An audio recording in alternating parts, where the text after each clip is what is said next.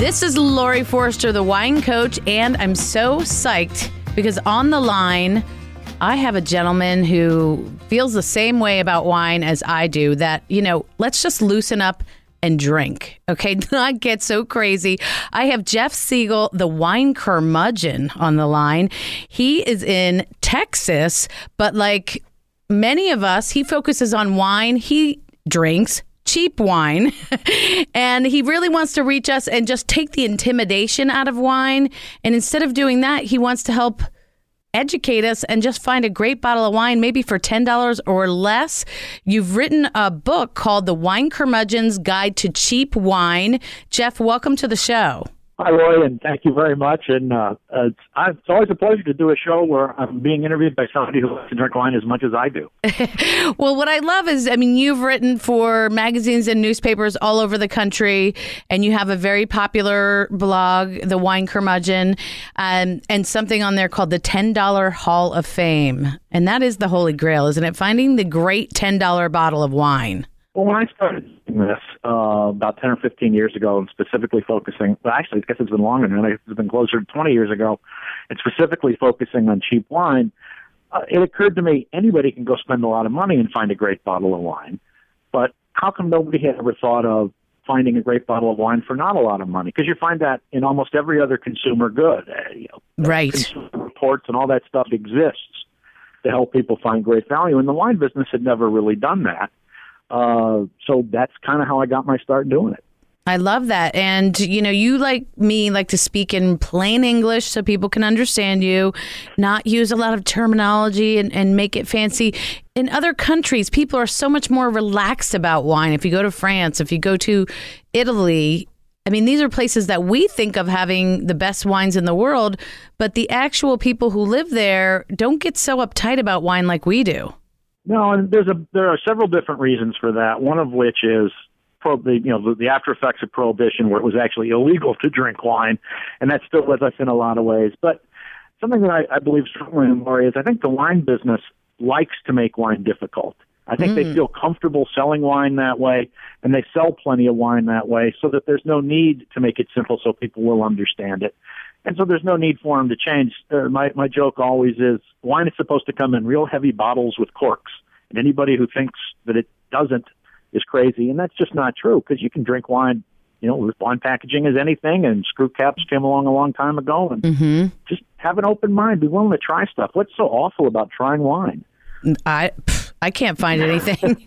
well, I, I know uh, people are forever, and we like to focus on the show affordable wine. I guess for me, and maybe it's because I'm a cork dork, but I think that means $20 or under per bottle. But I love this focus on your site where you're saying $10. What do people need to know about finding a great, cheap wine? I think the first thing you need to look for is open your mind and be willing to try something you've never tried before. Mm-hmm. We, Americans are Americans in particular are we've been told we have to drink Cal, uh, uh, California wine Chardonnay, Cabernet, and Merlot.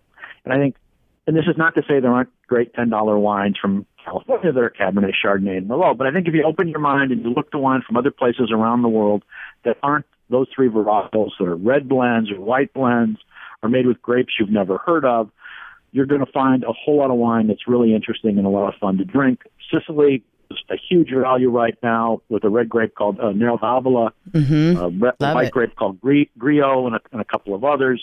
Um, I'm a huge fan of um, white wine from Gascony in southwestern France, made with uh, uh, Colombard and uh, Ugni Blanc. Mm. Uh, once again, grapes nobody's ever heard of, but because the real estate's less expensive, because they're grapes nobody's ever heard of, because they want to get a foothold in the United States, you can find these great wines. Um, the other thing that people always overlook is rosé, and mm-hmm. fortunately, that's changing. I've been told, you know, I've been beating my head against the wall about rosé for years. It's, it's almost impossible. It's almost impossible to buy a bad bottle of of dry rosé for ten dollars, and you really have to try to do it. No matter where it's from, doesn't matter who makes it. I but love because that. of the the backlash against white Zinfandel, people were always reluctant. But over the last couple of years, um, a couple of generations of wine drinkers who did not grow up thinking that white Zinfandel was evil are willing to try pink wine, and uh, we're all the better for it.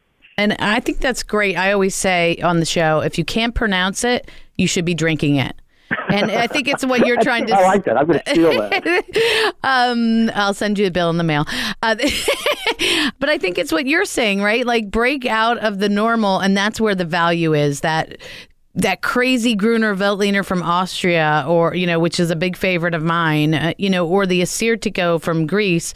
That's where you're going to find people because it's different you're going to get more value there because they're trying to get into our heads. They're trying to make a name for themselves. So that's that's a great tip, I think. And in your book, The Guide to Cheap Wine, how is the book laid out? What can people expect in your guide? I'm trying to put myself out of it. I want to teach people how to make their own decisions of wine, so they don't need scores. They don't need a bunch of uh, of old uh, old guys like me to tell them what to drink. That they understand what the wine business, how the wine business works, why prices are the way they are, why retailers are the way they are, mm-hmm. why grapes are the way they are, so that then when they go into a store, they can say, "Oh yeah, that's a reason, and I understand that, and this is how I'm going to buy wine." Because the worst thing that's happened in the last 20, 30 years, despite the you know tremendous increase in, in popularity in wine and the and, and so forth.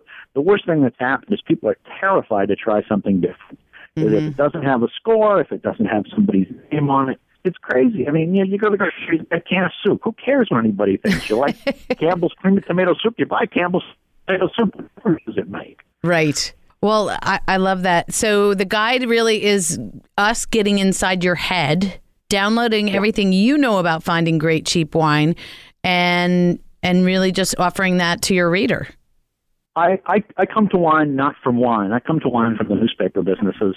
I'm always proud of saying I worked for for, for four newspapers during my career, and three of them folded. And this was even before the last recession. Wow. Uh, so I was always taught to write for the consumer, to explain things, as, as you noted, Laurie, to explain things in English in words they can understand about right. processes. This is how the system works. This is how you can understand the system and use the system to your advantage. And right. there aren't even any wine recommendations because it's about the process. If somebody wants a recommendation, they can go to the blog, winecurmudgeon.com, and you know, look Perfect. at the $10 Hall of Fame, look at the 52 wines of the week. But the book's about the process. This like is that. about how you can learn to pick out wine you like, you won't need anybody else's help. Well, great. Jeff Siegel, the wine curmudgeon. You're the first curmudgeon I've ever had on the show. I love that. And you can go to the winecurmudgeon.com to get the wine recommendations that he gives and also buy his book, The Guide to Cheap Wine. It is an award winning blog, and there's a lot of great stuff out there. Jeff, thank you so much for joining us on The Sipping Point. Thank you so much, Laurie. I really appreciate it. Cheers.